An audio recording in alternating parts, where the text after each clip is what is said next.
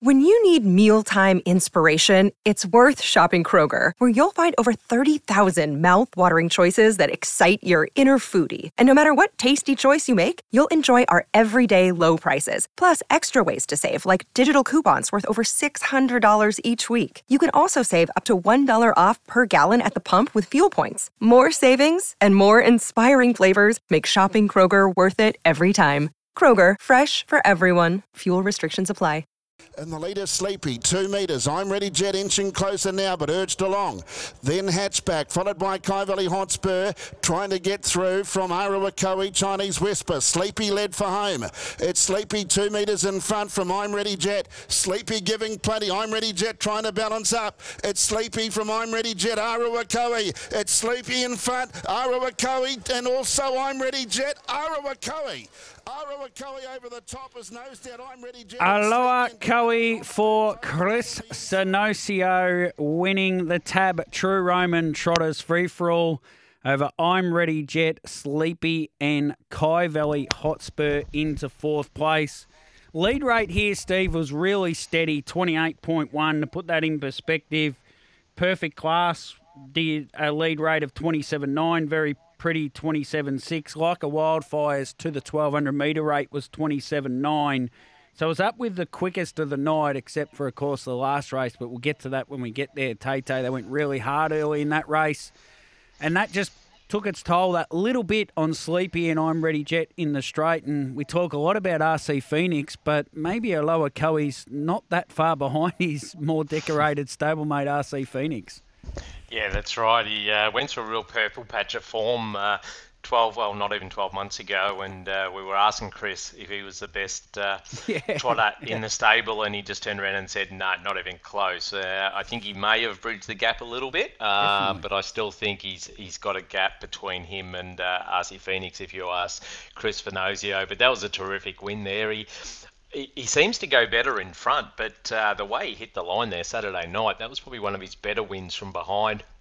He did have the perfect sit on I'm Ready Jet's back. Uh, Sleepy ran super out in front. And what a finish, though, for the first race of the night. First five horses over the line, there's three point two metres between first and fifth. It was... Uh, Yeah, they're the sort of finishes you like to see. You got to look in, you got to look out, you got to look through the middle to try and work out who was going to win. And uh, yep, Arawakoe just got there on the outside. It was uh, a great win. I'm Ready Jet.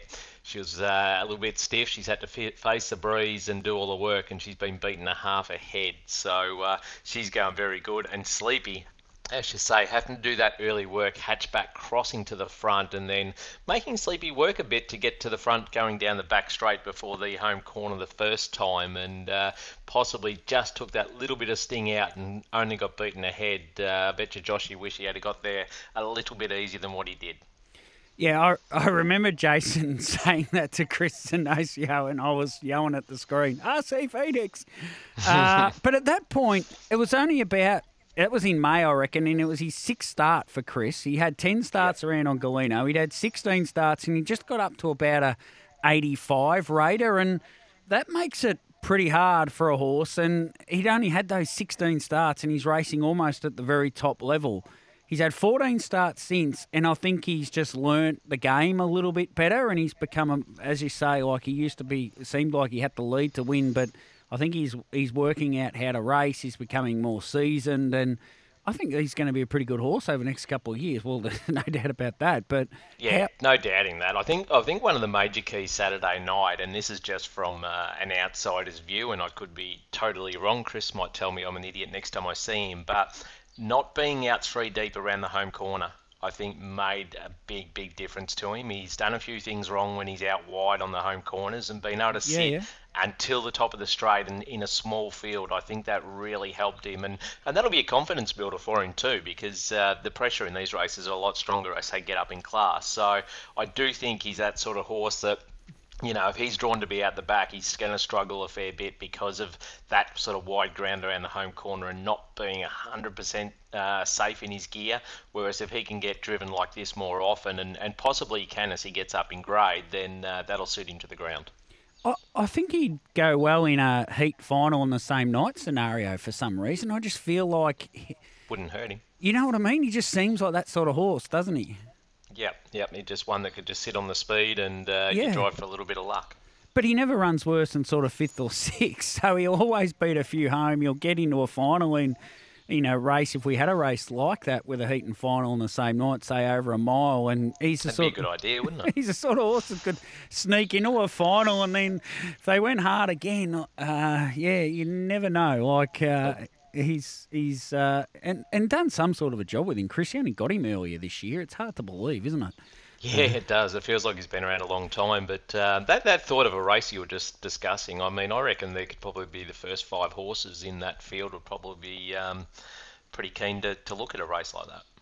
Yeah, definitely. Uh, and he, oh yeah, Hatchback's a funny horse, isn't he? He went well, actually. It was a great drive by Eva Justice, too. She did exactly everything that I would have done as well. Anyway, Hugo was just looked like he needed the run again. He's a funny little horse anyway, Hugo. Sometimes he just looks like he needs a run, and then next week or two weeks later, he's back at his best again. And uh, yeah, very good little race, the Tab True Roman Trotters free for all. And it was a great start to the night for Chris Sinosio. I'm not sure the rest of the night went exactly to plan. Race two was the Melton City Council Sprint. Then came Jellaby Kung Fu, and further back off the bit was Let's Rock, Let's Roll. Bulletproof Boy runs on. It's Like a Wildfire, three metres clear. Curly James up the second. Outlaw Man struggling a bit, dropped in behind them. Then Bulletproof Boy, third quarter was twenty-seven three. And it's Like a Wildfire in front. He's going strongly like a wildfire. Five metres, Curly James, who can't get to him. It's Like a Wildfire clear. Surge Blanco flashing down the outside. And also Max Delight late, but Like a Wildfire goes all the way. Like a Wildfire wins it from Curly James. Like a Wildfire leads all the way in the Melton City Council Sprint, and I thought he was value at two dollars twenty on Friday, and I was front of house hosting Steve, and he kept drifting and drifting and drifting out to three dollars twenty, and I was scratching my head and going, you know, he'd had those five times where he's led in Australia, and he's won on four of those. The only time he got beaten was in that South Australian Cup, which we don't need to go into. Uh, yeah, he just looked like he was the horse that would win the race. He just had the barrier draw over the seventeen twenty, and so often they become pegs-dominated affairs. Curly James just terrific in second, Max Delight in third, Bulletproof Boy third. That lead rate, again, twenty-seven point nine they ran the, the speed, the four hundred rate to the twelve hundred metre mark.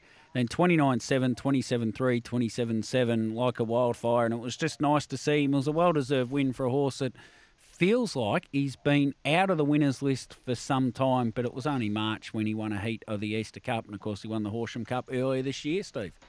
Yeah, no, it was a terrific win. Luke McCarthy got him off the gate beautifully.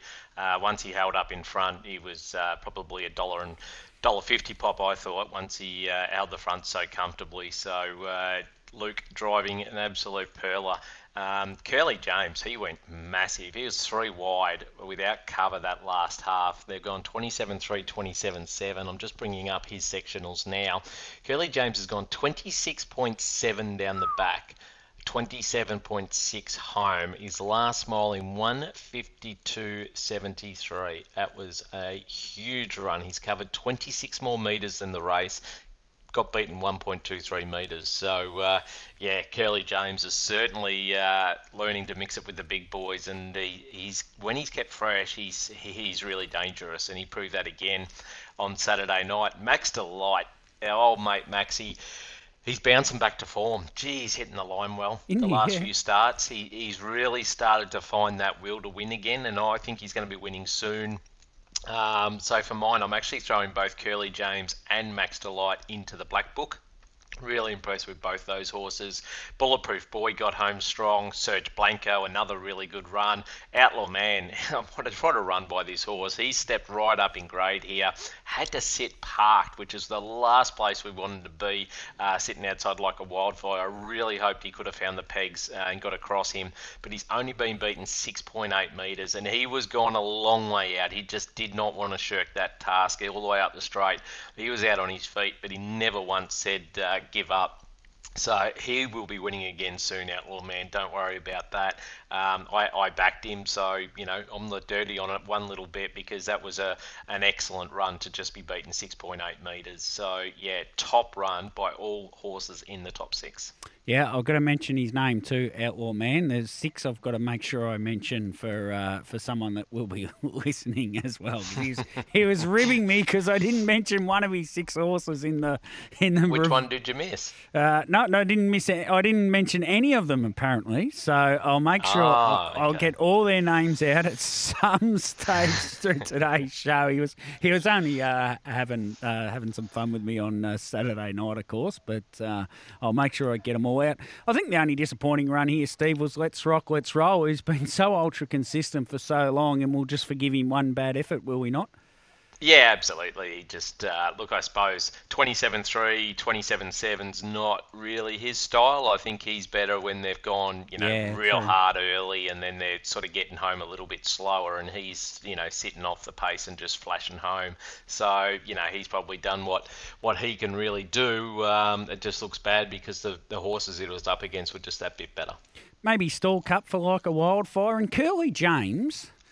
I would love to see Courtney Laker, if you're listening, and David Moran, set him for a Newcastle Mile. See if he can... I'd love to see him fresh after a month or so, a gap, into a Newcastle Mile. Because if you win if you win that, you're straight into a Miracle Mile. I'd love to see yeah. him in a race like that.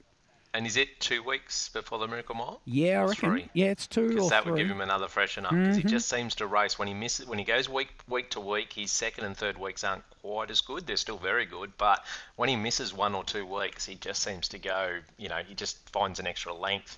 Um, so yeah, I, I wouldn't mind seeing that either. Yeah, you wouldn't fall off your chair if you won a Newcastle Mile, and then Courtney Laker with her first horse would have a Miracle Mile runner. That. Is uh, huge. I'd In love to first see. Season of training. Yeah, yeah. Ah, poor old battlers like yourself, Steve. It's not fair sometimes, is it? Dream of those sort of days, Toby. Yes, we do.